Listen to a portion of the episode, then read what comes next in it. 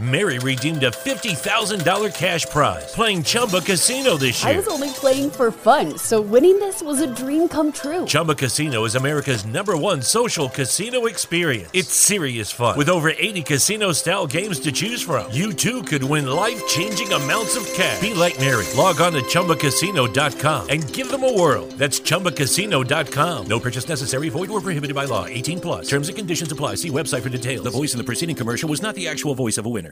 Today, we're talking about Denver's loss to Kansas City in the finale, finishing 5 and 11 and securing the 5th overall pick in the draft. John Elway choosing to retain Vance Joseph, the two meeting with the media. We're going to break it all down. You are listening to the Huddle Up podcast.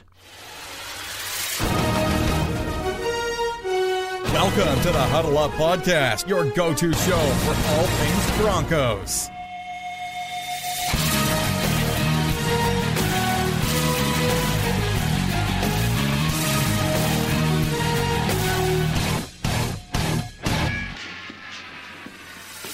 Welcome in, everybody, to the Huddle Up podcast presented by Mile High Huddle.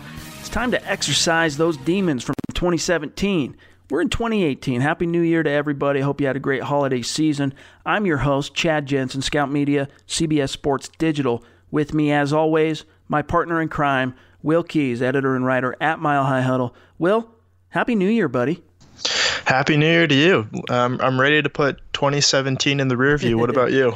yeah, amen to that in terms of uh, what happened with the Broncos. And like Elway said, nobody's happier than me to put 2017 behind us. And we uh, we got a lot to get to today, but please understand we're here to give you a deep dive each and every week on your favorite team, the Denver Broncos. We ask for your help. We ask that you take some time and go to iTunes or Stitcher or whatever platform in which you listen to this show leave a creative review, rate the show. Very important. Also, follow the show on Twitter at HuddleUpPod. Make sure you're subscribing because it's going to be an absolutely critical off season, and you're not going to want to miss a single episode. Now, before we dive in, real quick, we want to say thank you to our sponsor, Audible. Get a free audiobook download and a 30-day free trial at audibletrial.com slash huddle up. Over 180,000 different titles to choose from for your iPhone, Android, Kindle, or MP3 player. That's audibletrial.com slash huddle up. Again, this is something I use on a daily basis. I was listening to a book today uh, called The Obsidian Chamber by Douglas Preston and Lincoln Child, just kind of a psychological thriller type deal. You know, I don't always have time to sit down and turn the pages on the books that I want to read, but whether I'm working out at the gym or in the kitchen or in my commutes, I fit them in and it, it's fun. It's great. And if you take the opportunity to try that, get the trial, get the free book. I assure you, you're going to be stoked. You're going to want to keep it. You're going to come back and you're going to say thank you to us for turning you on to Audible and getting that free book out of it. So go to audibletrial.com slash huddle up. All right, now we are going to talk, of course, a lot about Elway and Joseph's end of season presser here in just a few. But first, we want to touch on just a few notes from week 17. In the season finale, of course, your Denver Broncos dropped their 11th game of the season despite a late fourth quarter comeback falling 27 24 to the Kansas City Chiefs. Paxton Lynch squared off against Pat Mahomes, two former first rounders, and Mahomes emerged victorious. Despite, you know, the, the relative lack of experience compared to Lynch, he just looked like a more pro ready quarterback, in my opinion. What do you think of Lynch and Mahomes on Sunday, Will? Well, I think there was really nowhere to go but up for Paxton Lynch, and he definitely played uh, a lot better. I think he looks a lot more comfortable, uh, confident, and I think the Broncos played to his skill set a little bit better than they did in the Raiders game. Um, threw the ball well to DT. Obviously had a couple turnovers, um, and I think Vance Joseph alluded to it in the press conference. So that second one, it was on mm-hmm. fourth and goal, and, and it wasn't a, a good throw by any means, but you know it's a fourth and goal from like the 15 yard line type throw. Take a chance yeah, where you're taking a chance, and so you you know you can't really fault him too much. So overall, you know, I'd give him somewhere around like a B minus. Um, and given how he played in the Raiders game, I I don't think expectations were really high. So yeah, overall, I think a pretty solid outing. Uh, as for Mahomes. Uh, Mahomes, I guess I always get tripped up with that. It sounds like someone's sounds like someone just saying like Mahomes. my homie, Mahomes. Yeah. It's a little bit of slang. It sounds or I hate to I hate to do this, but because you know everybody likes to compare every young quarterback to Ben Roethlisberger, and I feel like I've been talking about this for a couple years now. How it's like Bortles, he looks like the next Roethlisberger. Cam Yeah, Newton, he actually kind of looks like him. Like literally, Oh, like physically, face, yes. He actually kind of looks like him. yeah. So I'll, I'll understand that one. um, probably the same uh, intelligence quotient as well, but that might be another, might be a tale for another time. Indeed. But yeah, it, it's such a trope. But I'm gonna have to use it here with Mahomes because he was making some throws that came so late in the play. Like he was getting wrapped up, and then he just kind of flings it, and he's like, "Oh, this should go, you know, 40 yards out of bounds." And then suddenly Albert Wilson comes up with it Yeah. and, and runs for 20 more yards. And that was just kind of what it was. It, it looked like Philip Rivers, sort of, in terms of just like being the king of throwing a pass that should go nowhere and somehow it's caught. And, and Yeah. Ben Roethlisberger in terms of branching tackles. So that's you know how I could would kind of define it.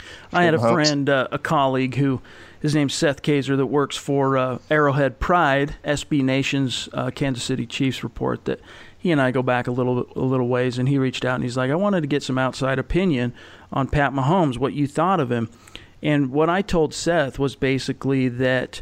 I was impressed. I mean, there was multiple things to take away from Mahomes' performance, but what really impressed me was his poise under pressure and in in the clutch. And when I say in the clutch, I'm not just meaning late in the game, even though he was when he had to come back in uh, to save the win, but rather just anytime it was third down, he was under pressure.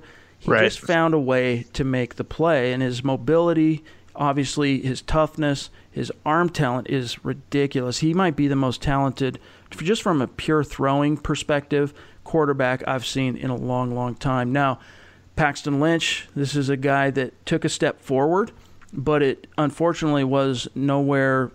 And we talked about this last week, but Yeah. it wasn't. It doesn't change the game in terms of what Denver has to do in 2018. But if it did anything, it helped solidify and build up maybe a little bit of trade value that Paxton Lynch can be reclaimed. That they someone out there, if they're willing to put in the time and give him a shot, might be able to capitalize on his immense physical gifts if they can figure out how to get what's between his ears moving in the right direction. Now, one thing that happened on Sunday that really irritated me was on the opening drive, Kansas City. They march down, they get that big third down conversion with Mahomes hitting the seam 51 yards, whatever that was, only to have Kareem Hunt just rip off a whatever it was 35 yard touchdown. Mm-hmm. And if you watch that play, Aqib Talib, you know, he's standing on the left hand side where he usually is, left corner, outside corner. And Hunt breaks through the front seven. Talib has a great angle on him. That play should have been wrapped up for about a 12 yard gain.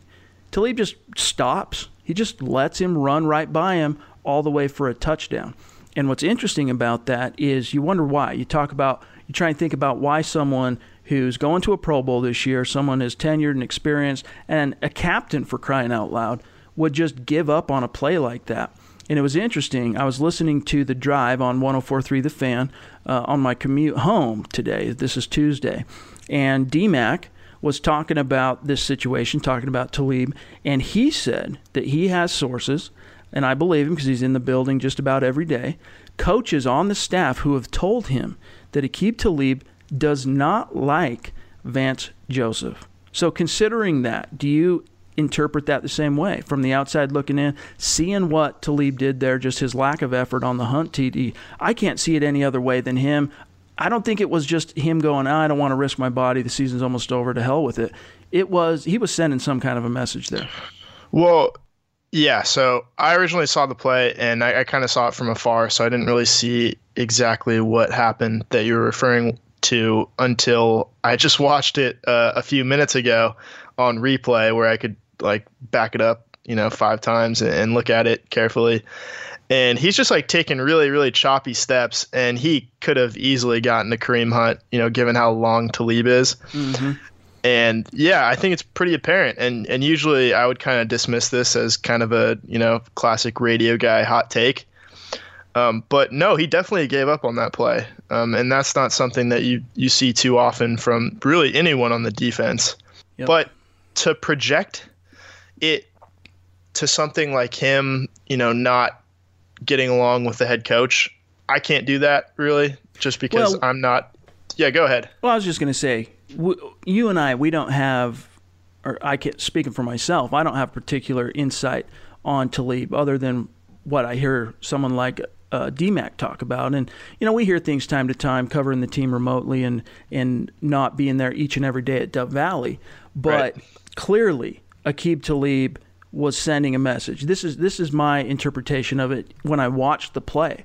And I didn't necessarily, when I watched it, of course, go, "Oh, he hates Vance Joseph," but it was him saying something, and it, that is that basically, you know, if you look at the Broncos' problems uh, this year, one of the big ones, and, and Elway and Joseph, which we're going to get to here in a few minutes, talked quite a bit about it, was the culture.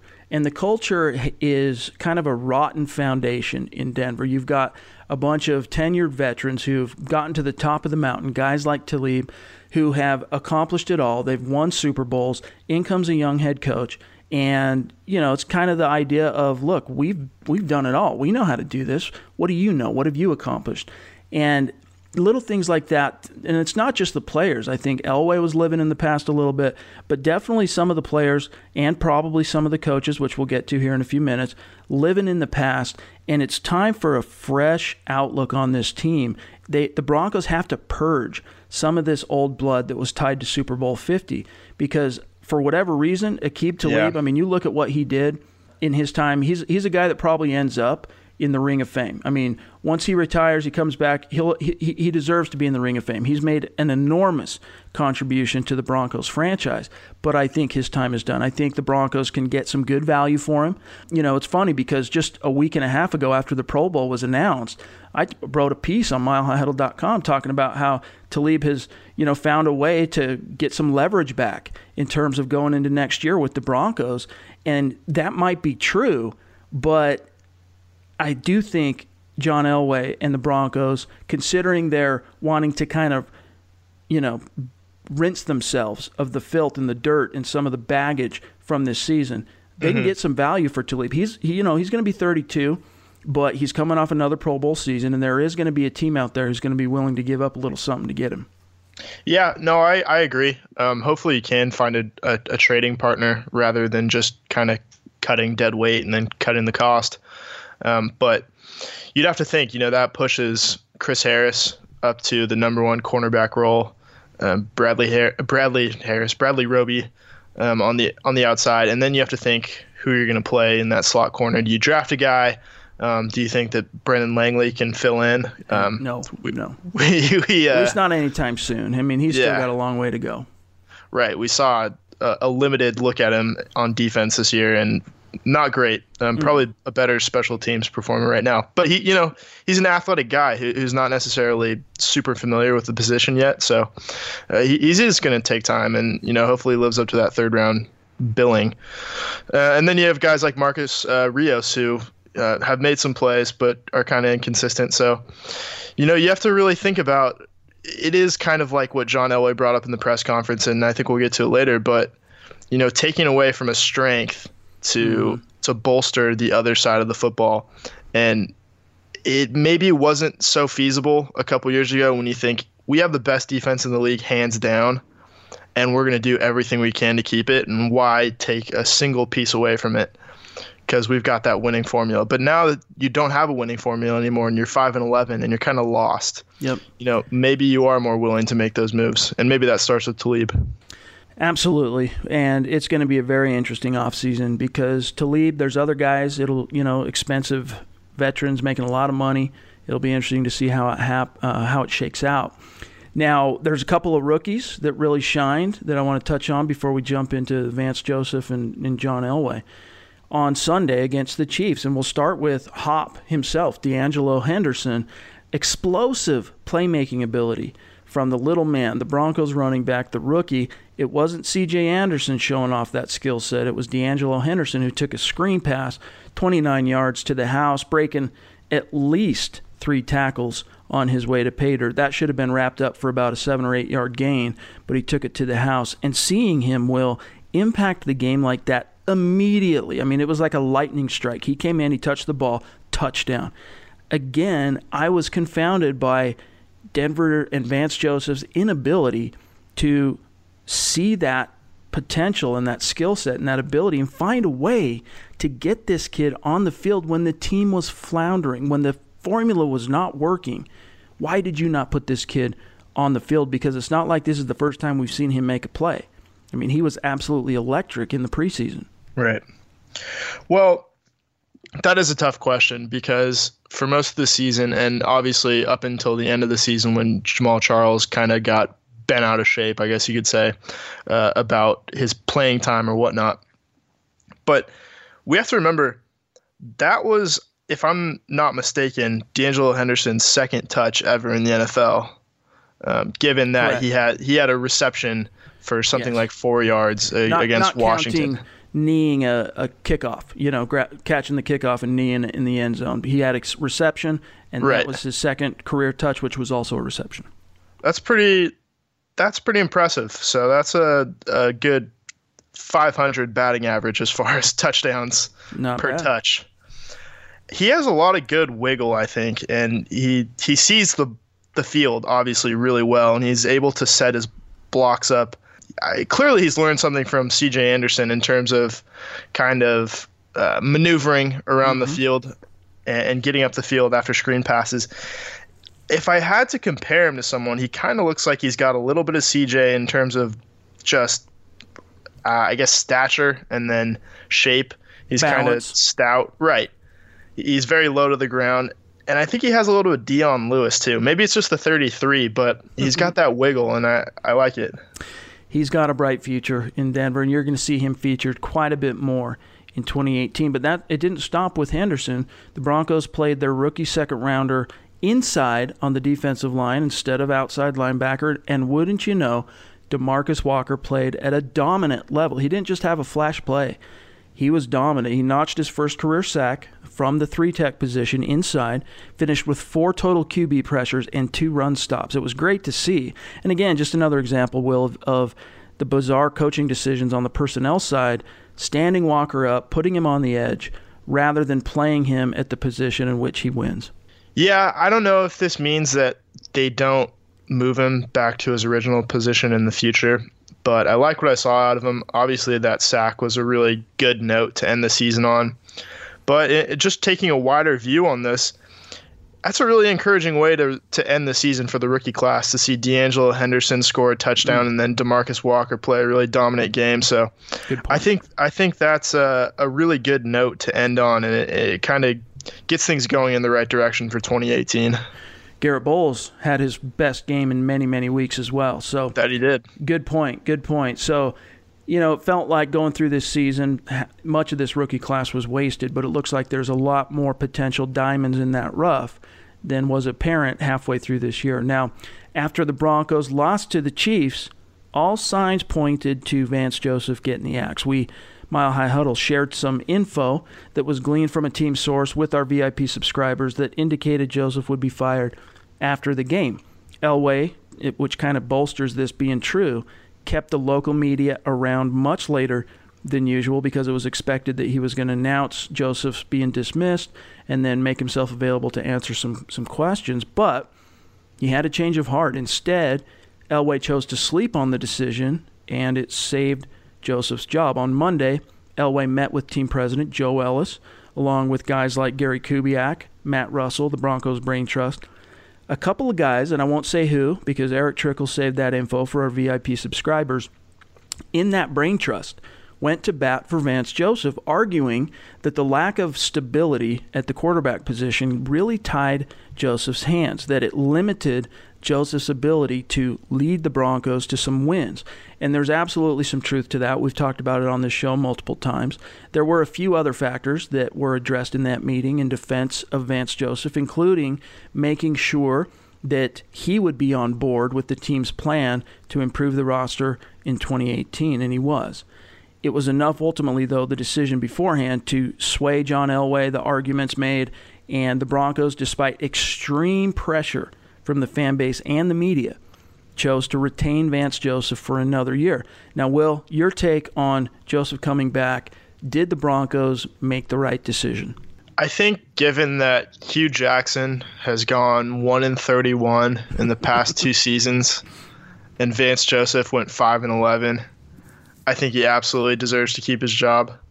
Uh, but on a more serious note, he absolutely had a really tough situation as far as the quarterbacks, and the offense really was just in shambles this season, as it has been the last two years. So I like the idea of having continuity, and I like the idea of, of letting a young coach learn and, and giving him a chance to rectify his mistakes. And it, it, like we talked about so many times before, giving a, a coach, a young coach, a first time head coach who's really just not that experienced, and we knew that about Vance Joseph going into it, giving him a chance to, to move on to another year and kind of correct the things that he did wrong and and really grow as a head coach because not everybody's going to be Sean McVay and I think those are the expectations nowadays. It's mm-hmm. kind of the expectations for guys in the draft, and it's it's the expectations for for a head coach. But times it takes time for a lot of guys to grow into that position, and I, I think that's that's the idea that John Elway has in mind. That you know, obviously he had quite a few growing pains, ironed them out a little bit near the end of the season. Obviously the the two game win streak, and then they're really competitive in that Chiefs game. Obviously had a chance to win it so you you want to see that I don't want to call it tremendous success at the end of the season, but potential uh, thing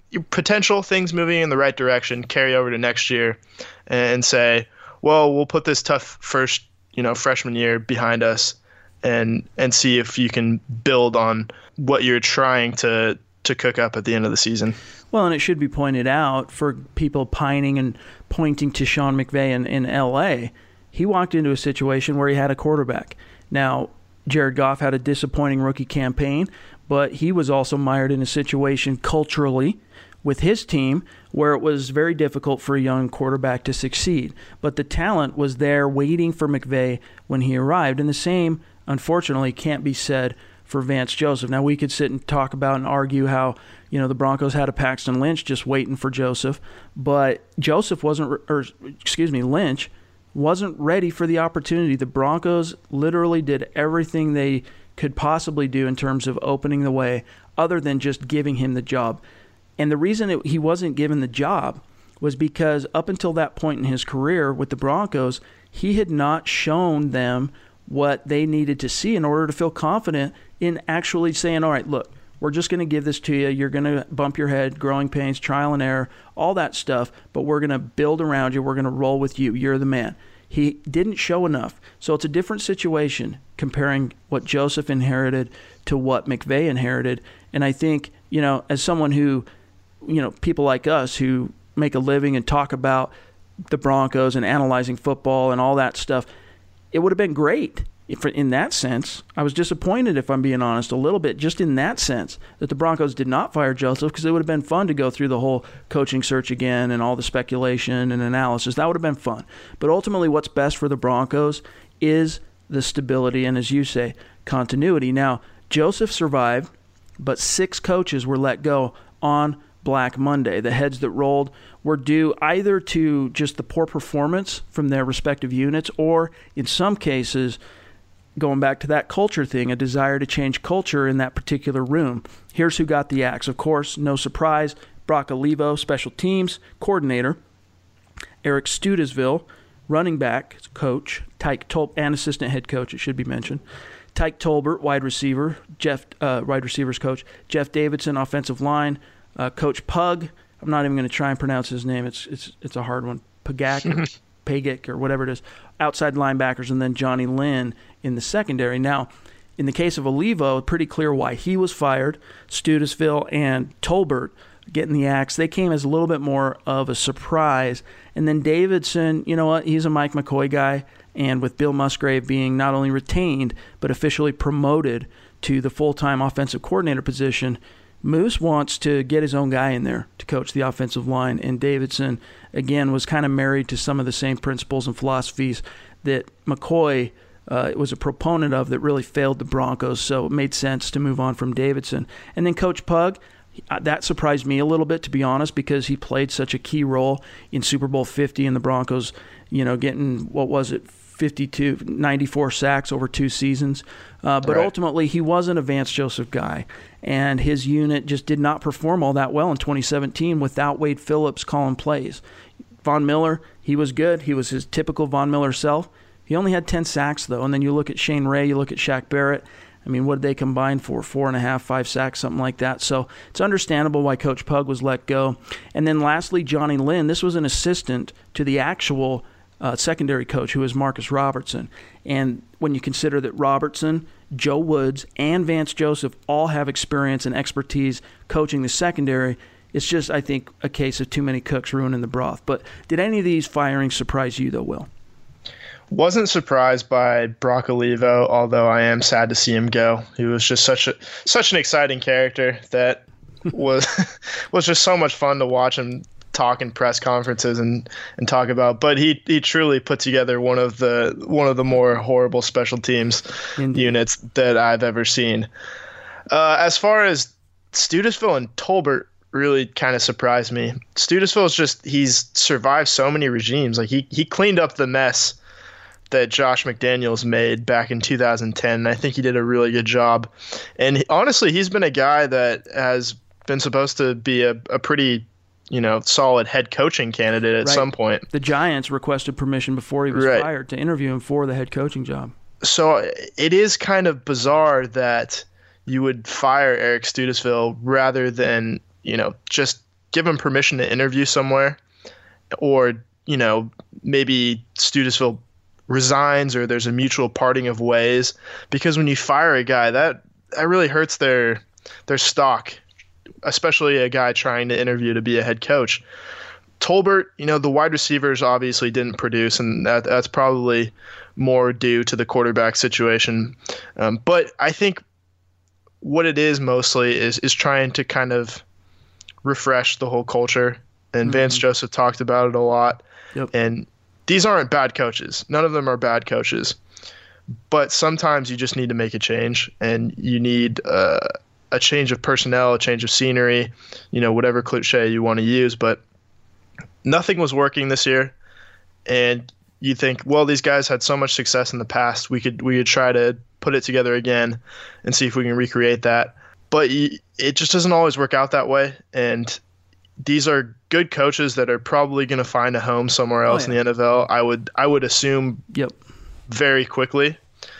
But I think it makes sense for the Broncos just in terms of kind of flipping over the whole culture, not not only in the locker room, but you know as an organization. I think. Plus, just last thing on this, and we'll move on. You look at Studesville, you look at Tolbert. Great guys, deep roots in Denver. Both of them been Yeah. there through multiple regime changes, but been a long time since Tyke Tolbert developed a wideout that could come in and be an impact player. Took four years for Cody Latimer to really show any signs. You know, he he had guys like Demaryius Thomas, Eric Decker, Wes Welker, then Emmanuel Sanders all play at prolific levels, but no one from a young, starting at a young level. I mean, aside from Demaryius Thomas, he played a, a pivotal role along with Peyton Manning in developing Demaryius, but he just didn't have any wins in terms of really pushing guys forward, developing Sure. guys in the room, and the same can be said honestly for Studesville. So again, none of these guys are terrible coaches, but a lot of it also comes down to a culture change. We're going to talk more about that here in just a minute, but before we do, we want to holler at you about why you need to become a Mile High Huddle subscriber. The Huddle Up podcast, look, this is an extension of what we do at milehighhuddle.com. Most of you know this, some of you don't. Our approach to covering the Broncos isn't just about reporting the news. Everybody does that. And in fact, most sites stick to the news wire because that's what gets the clicks. What we focus on is breaking down your Denver Broncos in depth, whether it's all 22 film reviews, X's and O's, you know, deep diving on player evaluation, and now leading into the offseason, of course, NFL draft, free agency analysis, and we save our best and most in depth content for our VIP subscribers, our premium members. To become a, a Mile High Huddle VIP and get access to 100% of our written analysis, go to milehighhuddle.com, just click on the green banner at the top of the website. It's pretty clear and easy to see. And you can choose a monthly or an annual subscription. Monthly costs five bucks. Uh, and if you go annual, you save 11 bucks for the year. Annual costs 49 bucks total. From there, you get access to everything we produce, which includes also any insider info that we pick up along the way, including what we're going to learn about Denver's intentions at the 2018 NFL Scouting Combine. And we work hard to bring you the best Broncos coverage and analysis on the web. And we ask for your support by becoming a VIP subscriber. You also get 20% off at Fanatics, which is the same merchandiser used by the Denver Broncos and the NFL for your favorite jerseys or you know hats, posters, whatever you're into. So pull the trigger, and you have my word, you won't be disappointed. All right, let's get to Elway and Joseph, as of course as the Broncos do at the end of each and every season. GM John Elway grabs his head coach and they make themselves available to the media to answer questions. They reflect on the past season and, of course, talk about the future. And on Tuesday, John Elway and Vance Joseph addressed the media together. And let's get this out of the way first. Right off the bat, Elway was asked, of course, why he ultimately chose to keep Vance Joseph after mulling it over overnight. Here's what he said. Well, I mean, that's that's the way that I wanted to go. I mean, uh, I think with you know, with Vance being here a year and and uh, getting a chance to go through things as a first year head coach, I, am sure that uh, as I told him many times, he was drinking through a fire hose uh, when you go through learning what it takes to be a head coach in this league because there's so much to it. So um, that's the direction I want to go, but it's my responsibility you know, to, to think about other options and, uh, you know, kind of see what would be best for uh, the football team. And so, um, you know, we thought about different options, but uh, ultimately, my goal was to stay with Vance and, and uh, give him that shot. And, and obviously, I would say that uh, giving him the best opportunity uh, to be successful. Um, you know, and I, I, don't feel like we gave him that chance, even though, um, you know, we had some positions that did not play very well that I thought would play better than they played. Um, still didn't feel like we gave Vance the best opportunity to be successful. So that part's on me. And uh, we will get that part fixed also this, this coming year and, and uh, hopefully solve those issues and, and give Vance and his staff um, the best opportunity to be successful. And, and so, um, looking back, I'm, I'm, feel good about the fact that we can stay where we are. And uh, you know, obviously, with Vance making some changes on his staff that he'll talk about um, you know, we have a chance to to get better as a football team. Well, Elway admits that he was considering all of his options. Right, he was. Right. considering firing Vance Joseph. Of course, he and the Brain Trust surveyed, you know, the prospective coaching market, but they probably didn't feel like there was going to be anyone out there who was going to be available who would be a clear upgrade over Joseph. And we talked about this on the on the last episode, in fact, too. That that's going to factor into the decision. Who can you get that's going to be better? That you really believe is going to be better than Vance Joseph. Elway also takes some responsibility, personal responsibility for Denver's struggles and not keeping the personnel cupboards properly stocked, if you will. But clearly, a big part of Elway's decision was not only the feeling that Joseph was not given the best opportunity to be successful, but also a big part of it was just, as we've touched on, team stability and continuity. Yeah, it was almost kind of awkward watching the press conference right at the beginning because we are talking about, well, why did you decide to keep this guy?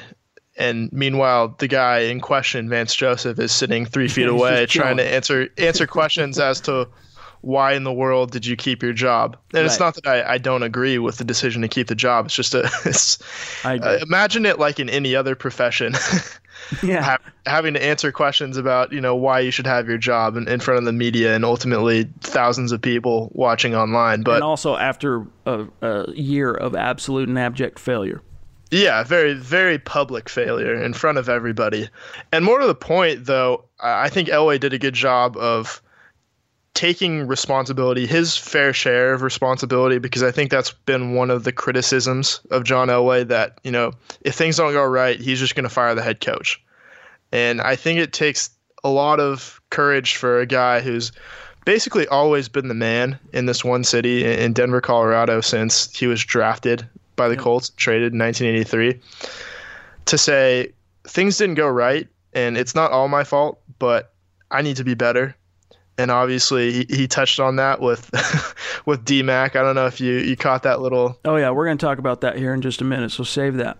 That D Mac jab at the end, um, but yeah, I, I think he made a good point that he does need to do a little bit better in terms of you know keeping the cupboard stacked for whoever the head coach is. And we've gotten to a point i think in sports and and particularly the NFL just because it's the most popular and most scrutinized sport where we love to shift the blame all on one person. And this year um, whether it was Trevor Siemian at one point or Paxton Lynch or Brock Osweiler or Vance Joseph or Brock Olivo it's never one person.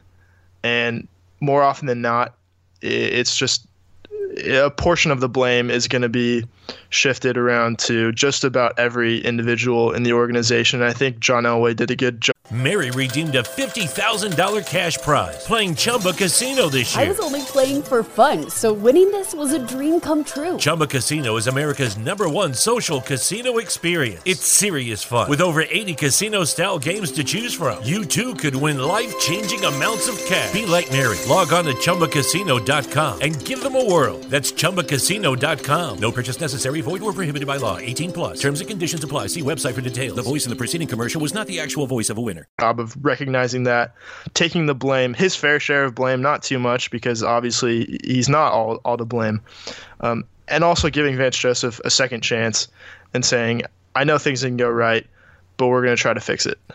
It's just important, you know, in terms of if Vance Joseph doesn't work out and they have to hire a new coach, we've talked about it many, many times the idea of becoming a franchise considered league wide to be coach killers.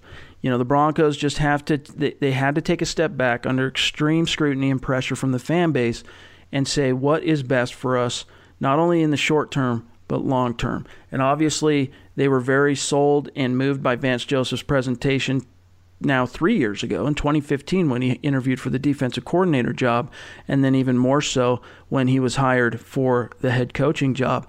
And it's time to just look, you know what, do a better job in terms of personnel acquisition and see and, and maybe make some tweaks to the coaching staff and see if you can do better. Now, getting back to what can Vance Joseph do better, we can go through a litany of things that Joseph didn't do well in his first year as a head coach, whether it's bizarre personnel decisions all the way down to how he handled certain situations on game day. But when asked to explain where he believed he failed in his first year, Joseph was quite circumspect. Here's what he said.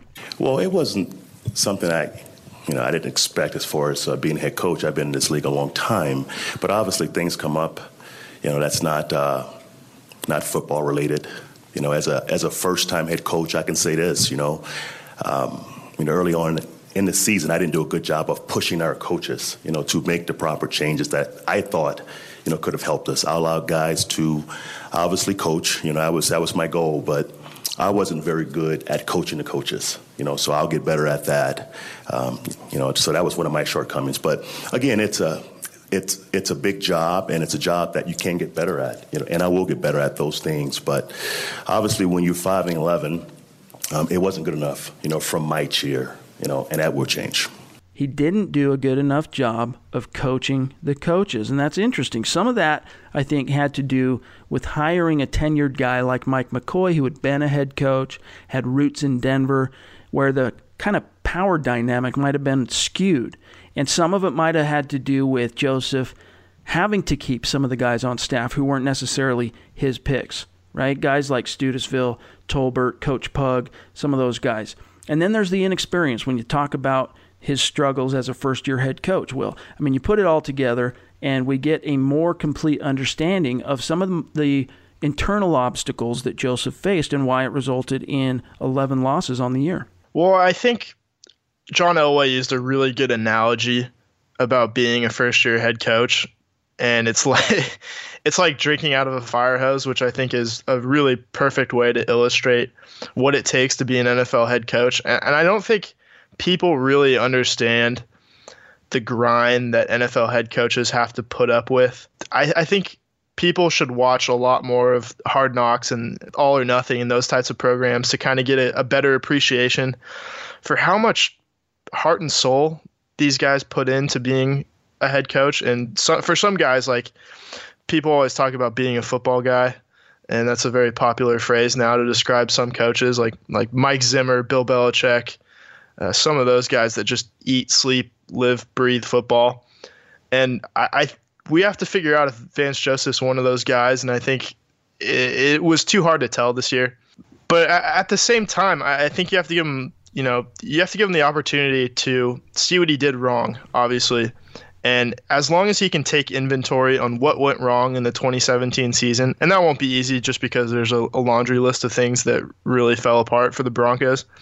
And if he can see the problem and figure out a way to solve it and then actually execute it and, and solve that problem, um, that's the true test, I think, of Vance Joseph. Joseph as a head coach, and if he can't do it, then it's absolutely time to move on. Yeah, he'll he'll get 2018 to right the ship, and if he can't do it, the Broncos they're not going to show any more patience beyond that. But he's going to get a, uh, I think, a better shot at really putting forth his vision for the team. Because again, you go back to Mike McCoy, and I know for a fact from what I've been told that Mike McCoy was a big part of Vance Joseph, uh, his presentation and getting the job. That was a Joseph decision, believe it or not. Joseph wanted Mike McCoy, but I don't think he anticipated the dynamic and how that changed and maybe took away from his power and his place on the team and how he was perceived. And he talked about, we won't play the, the clip uh, for the sake of time. But he talked about how things got out of control at times and he waited too long to implement his vision.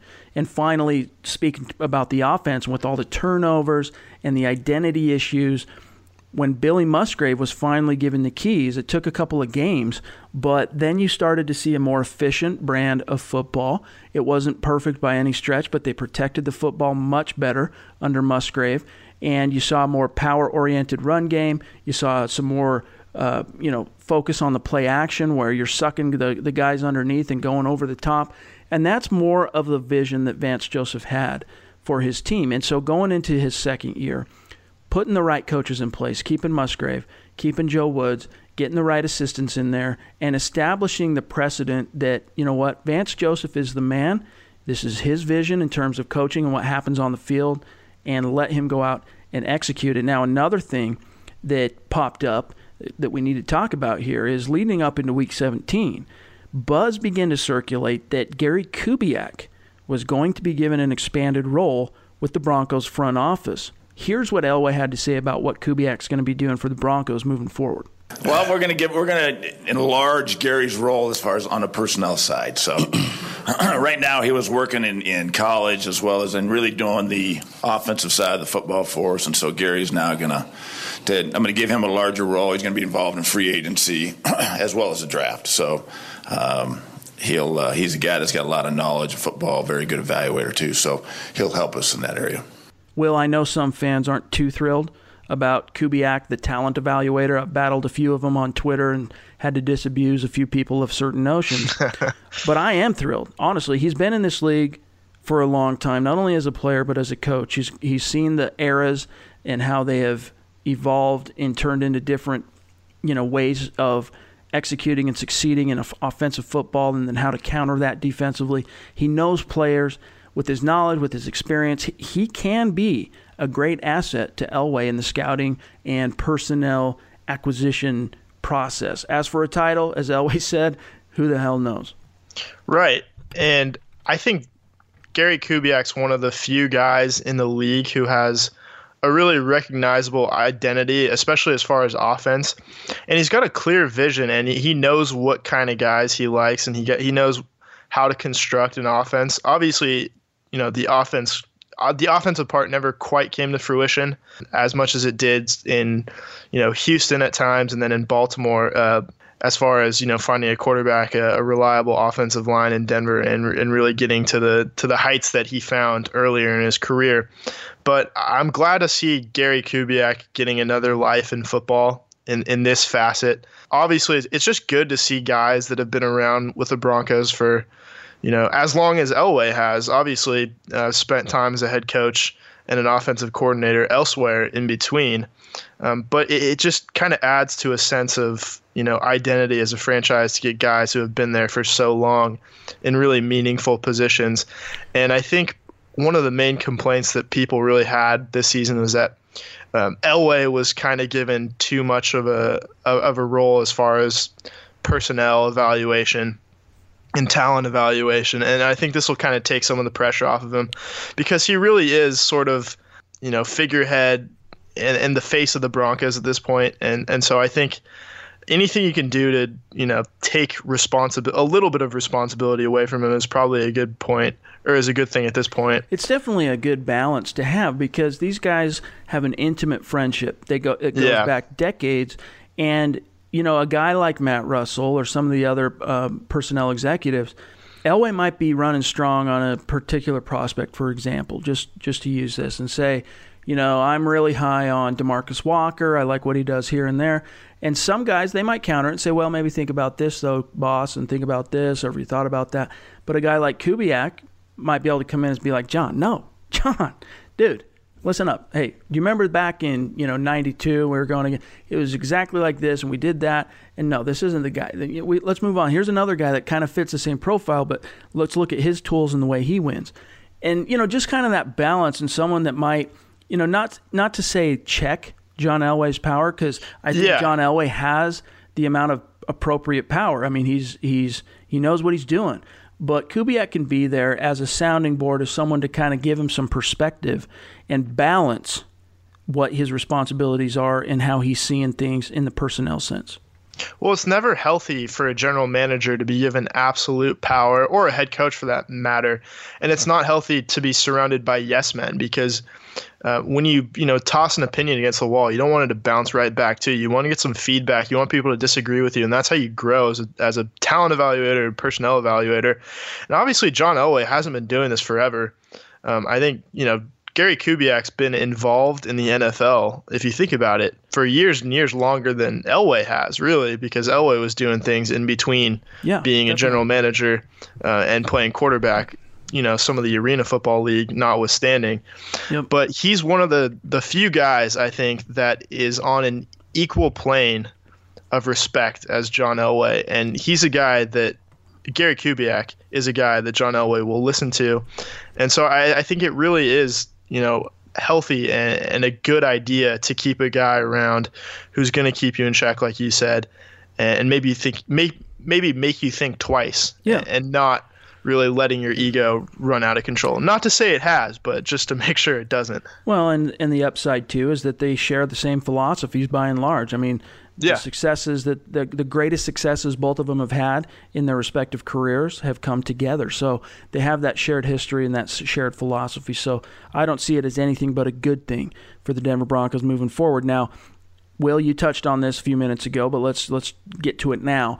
There was an interesting exchange, an in, interesting moment when DMAC of the fan asked Elway to kind of articulate what his own failings have been and how they influenced this 511 season, what he learned, and Elway got a little fired up. Listen to this. Well, you're always learning, you know, and you're always learning every year. You, you look at different players that evaluate, uh, players that uh, got better and played as well as you thought they should, or other players that didn't play as well as you thought you should. And so, um, you know, it, that is it's a tough situation. Evaluation's always tough, and so we continue to learn. I think every time you make a choice or you go make a decision on a guy, you see how it turns out. Then you look at it and say, okay, how could have I got better? What did I miss?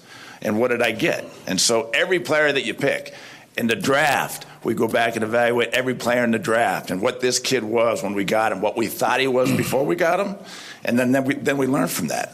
And if we don't learn from that, then we don't grow and get better as as evaluators and providing guys for the for the football team. And so, um, DMAC, I would tell you this: uh, I always try to get better, and I don't have all the answers. I want to search and find all the answers because I want this team to be as good as it can possibly be. I'm fortunate in the fact that I've played for a long time and I've been in this job now for seven years. So therefore, I'm always trying to get better. And as soon as I think I've got it down, I'll retire. And then I'll be doing what you do because then you know it all.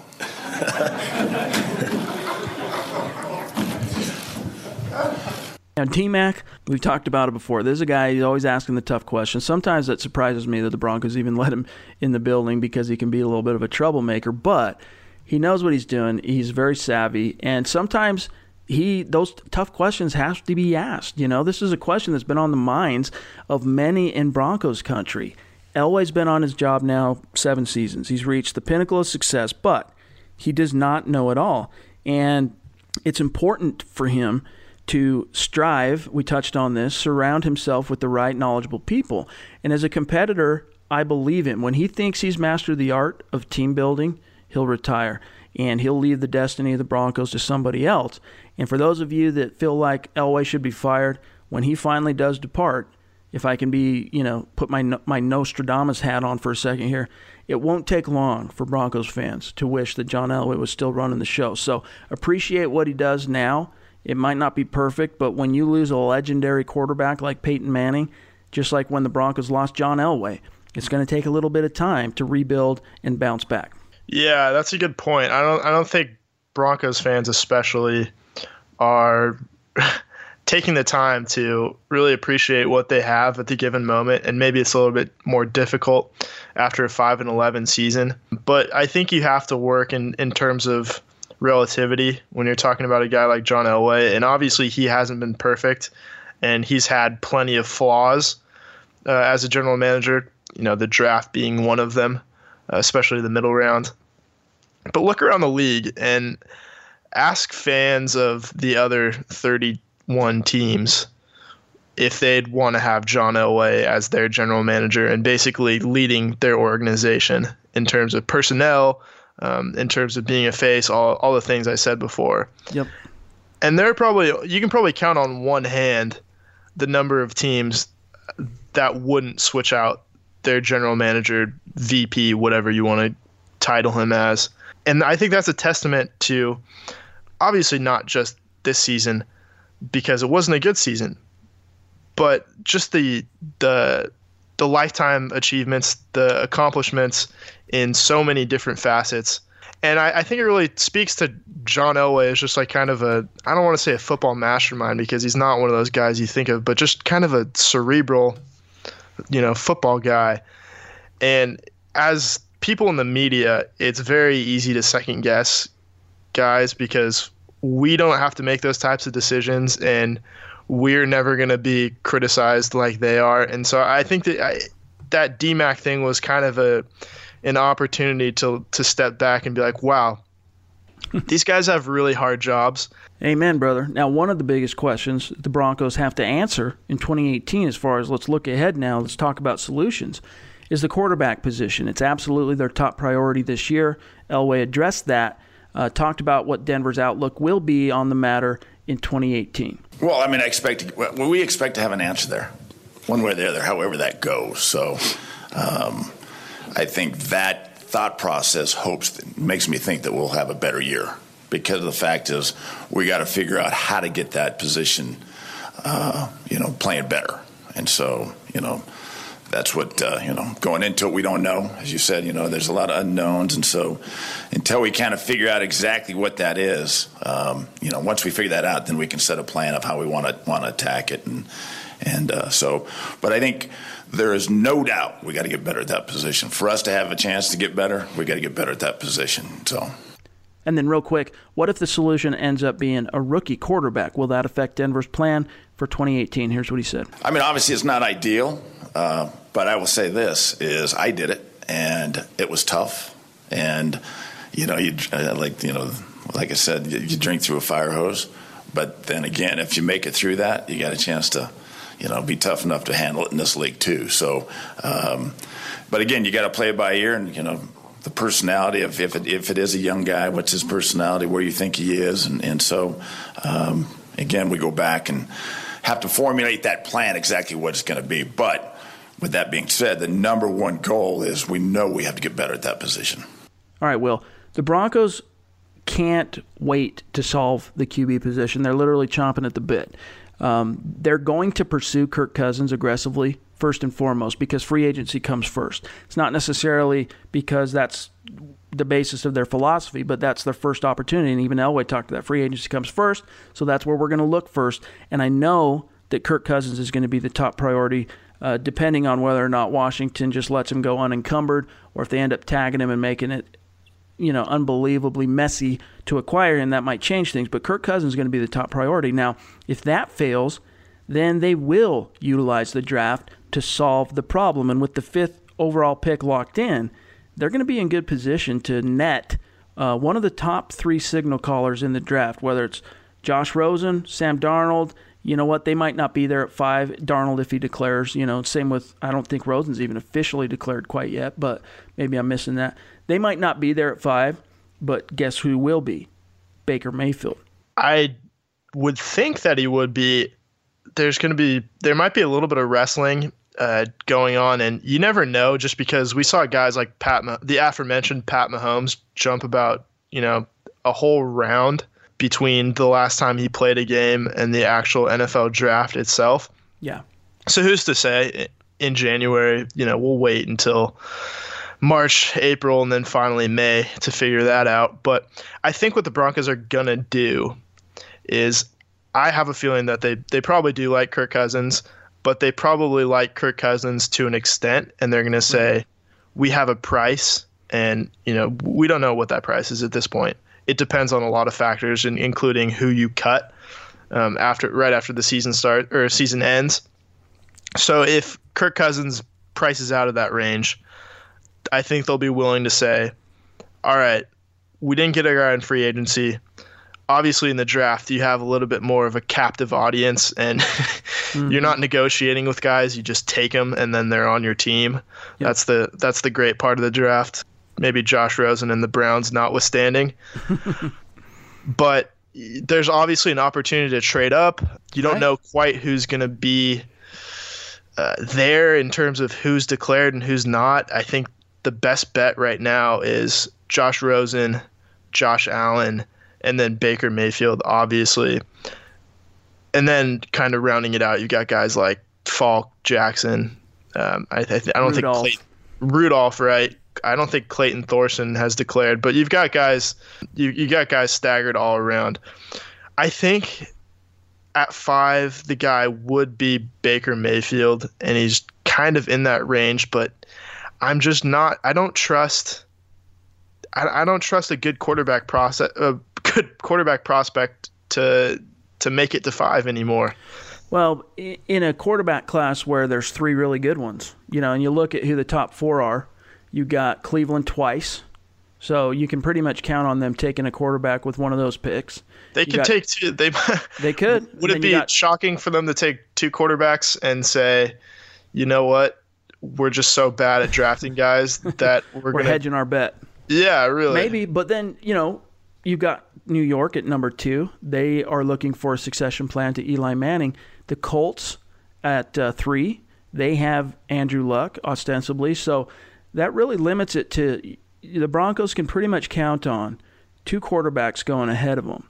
So right. if it ends up being Darnold, if Darnold says, you know what, I'm backing out, I'm staying in in uh, college for one more year because I don't want to risk going to Cleveland or whatever his, his reasons are and it comes down to Josh Rosen and Baker Mayfield, then you might see the Broncos get aggressive. If Darnold and Rosen both declare, I think they'll stand pat at pick five. But if that doesn't happen, they're going to have to move up if they want to secure one of those three guys because, look, Josh Allen's not a player you can realistically start as a rookie. Mason Rudolph, some of these other guys, they have upside, but they're not an immediate. And, and you know, he talked about it, about what's ideal in terms of, you know, it's not ideal starting a rookie quarterback, but if that's what they're faced with, if they miss on getting the guy they really wanted in free agency at pick five, that's what they have to do. They have to go get a quarterback. And if that's the case, it has to be someone who can contribute immediately. Now, on the topic of what Elway looks for in a college quarterback, we actually heard him use the word swagger multiple times. He talked about the importance of overcoming obstacles, perseverance, and he kept landing on swagger and confidence. Here's what he said, real quick.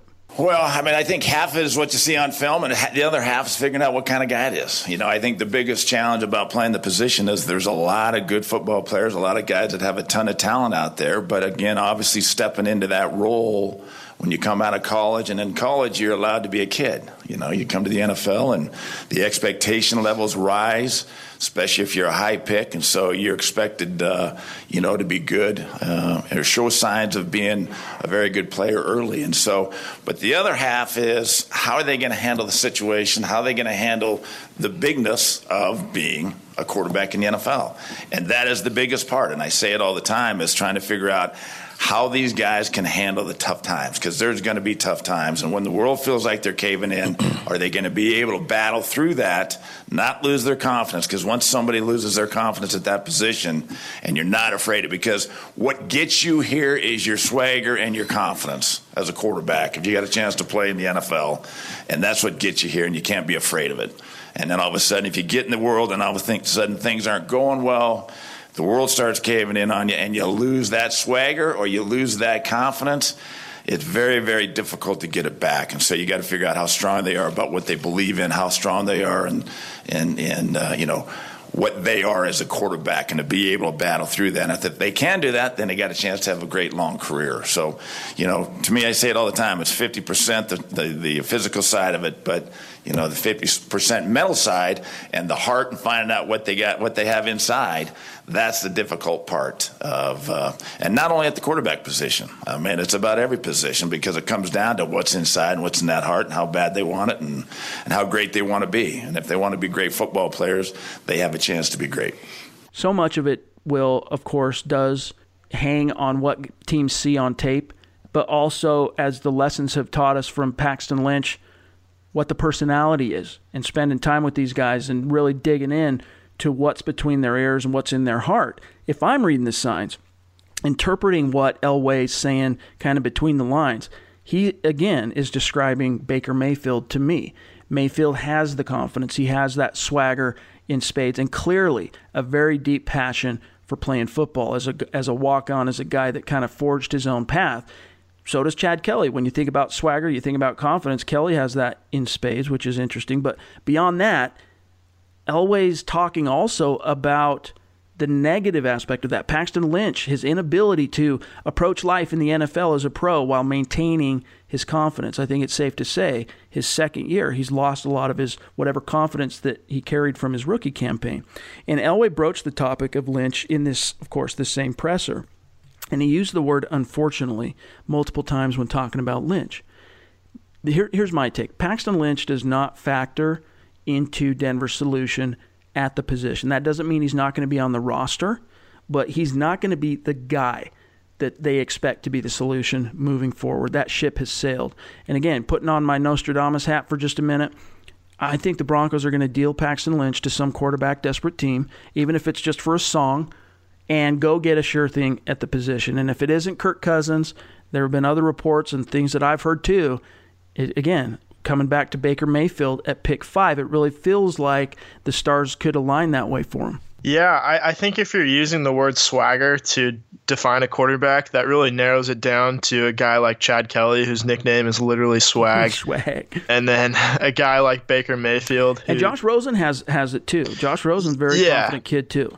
I think Josh Rosen is clo- he's he's got confidence to the point of cockiness almost bordering on arrogance. I think. I think he's he's definitely a very different character than Baker Mayfield from what I've seen.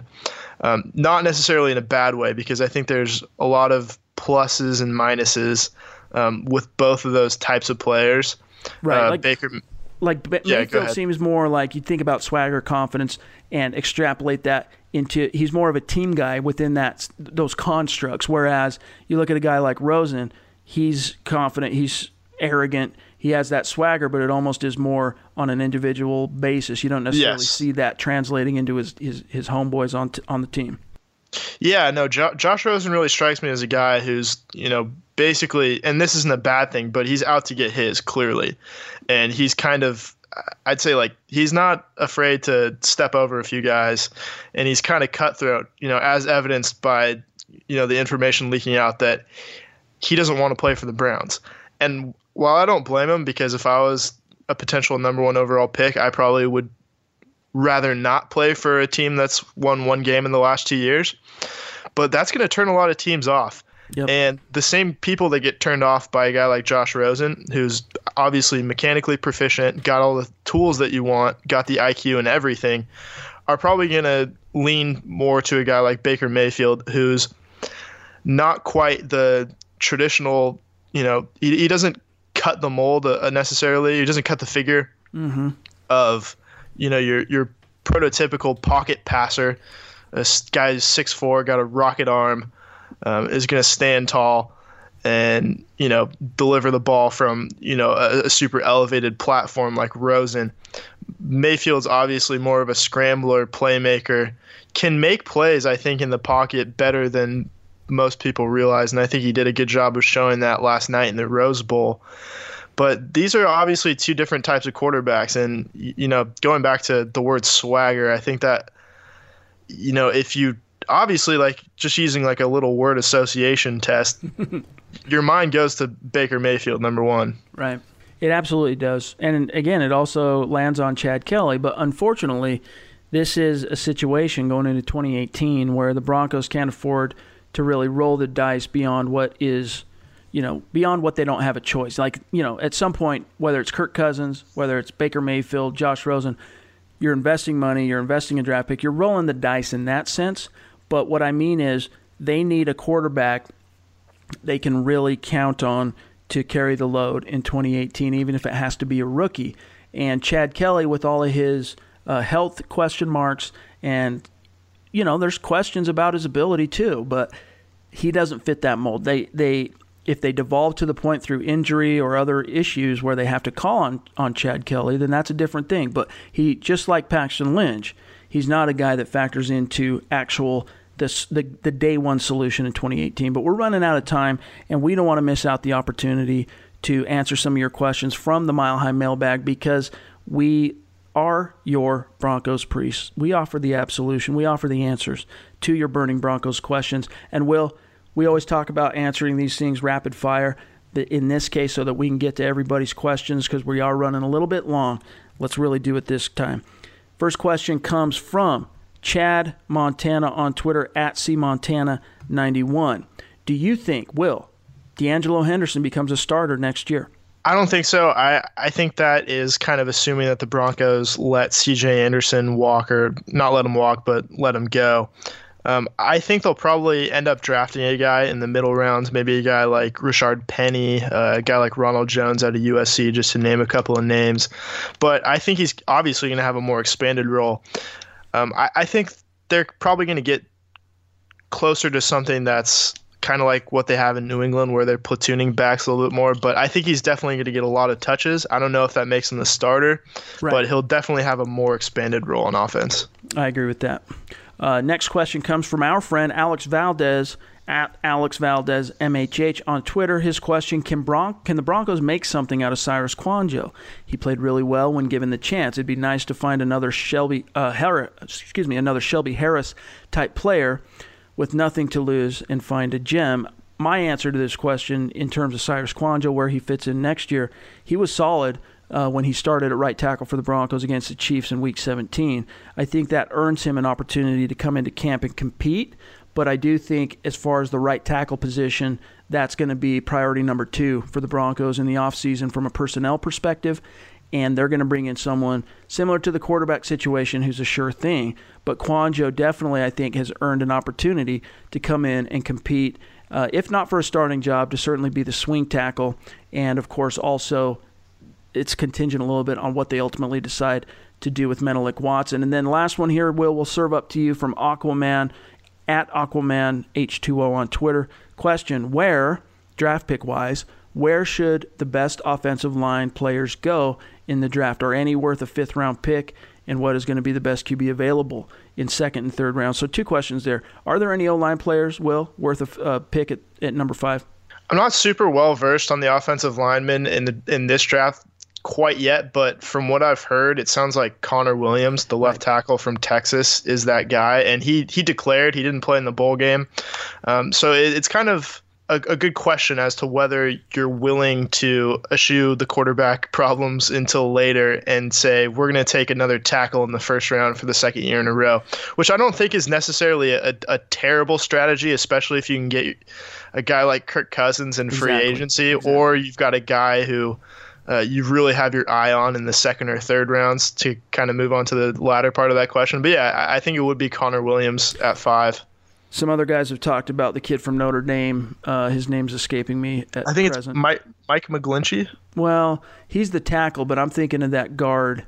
Is it Notre Dame? What's his name? Eric and Nick and Carl are going to laugh at me right now, but but yeah, there we'll there are there's a few there, there's at least two guys who are considered at least top ten worthy, and if if nothing else, Connor Williams is consistently being mocked in the top five in uh, mock drafts across the internet quarterbacks available in the second and third rounds. You know, depending on what happens, it, if the Broncos swing and miss, they don't end up getting one of the top two or three guys with their fifth uh, pick, or if they sign Kirk Cousins, they want to get someone later on in the draft. I think you got to focus on guys like Mason Rudolph. Uh, Lamar Jackson's not going to be a first round pick, at least my my gut feeling at this point, unless he just blows the doors down at the combine so there there will be some options there, some more long-term developmental guys in the second, third, fourth, fifth round. So it'll be interesting to see how that shakes out. But that's all the time we have for today. You can find Will in the Twitterverse at WillKey6 and myself at Chad and Jensen. Also, make sure you're following a, at Huddle Up Pod. Tweet us your questions. We're always going to try to address your concerns on the show. It's officially the off season for us. We're uh, signing off. We're going to see you in August. No, I'm just kidding. It's the off season, but that doesn't mean that we are going to stop podcasting. Between Will, myself, Carl, and Nick focusing on the draft, we're going to continue to check in with you each and every week, bringing you some compelling Broncos draft uh, content. So make sure you're subscribing, y'all. For Will, I'm Chad. We'll talk to you soon. Mile High Huddle. Mary redeemed a $50,000 cash prize playing Chumba Casino this year. I was only playing for fun, so winning this was a dream come true. Chumba Casino is America's number one social casino experience. It's serious fun. With over 80 casino style games to choose from, you too could win life changing amounts of cash. Be like Mary. Log on to ChumbaCasino.com and give them a whirl. That's ChumbaCasino.com. No purchase necessary, void, or prohibited by law. 18 plus. Terms and conditions apply. See website for details. The voice in the preceding commercial was not the actual voice of a winner.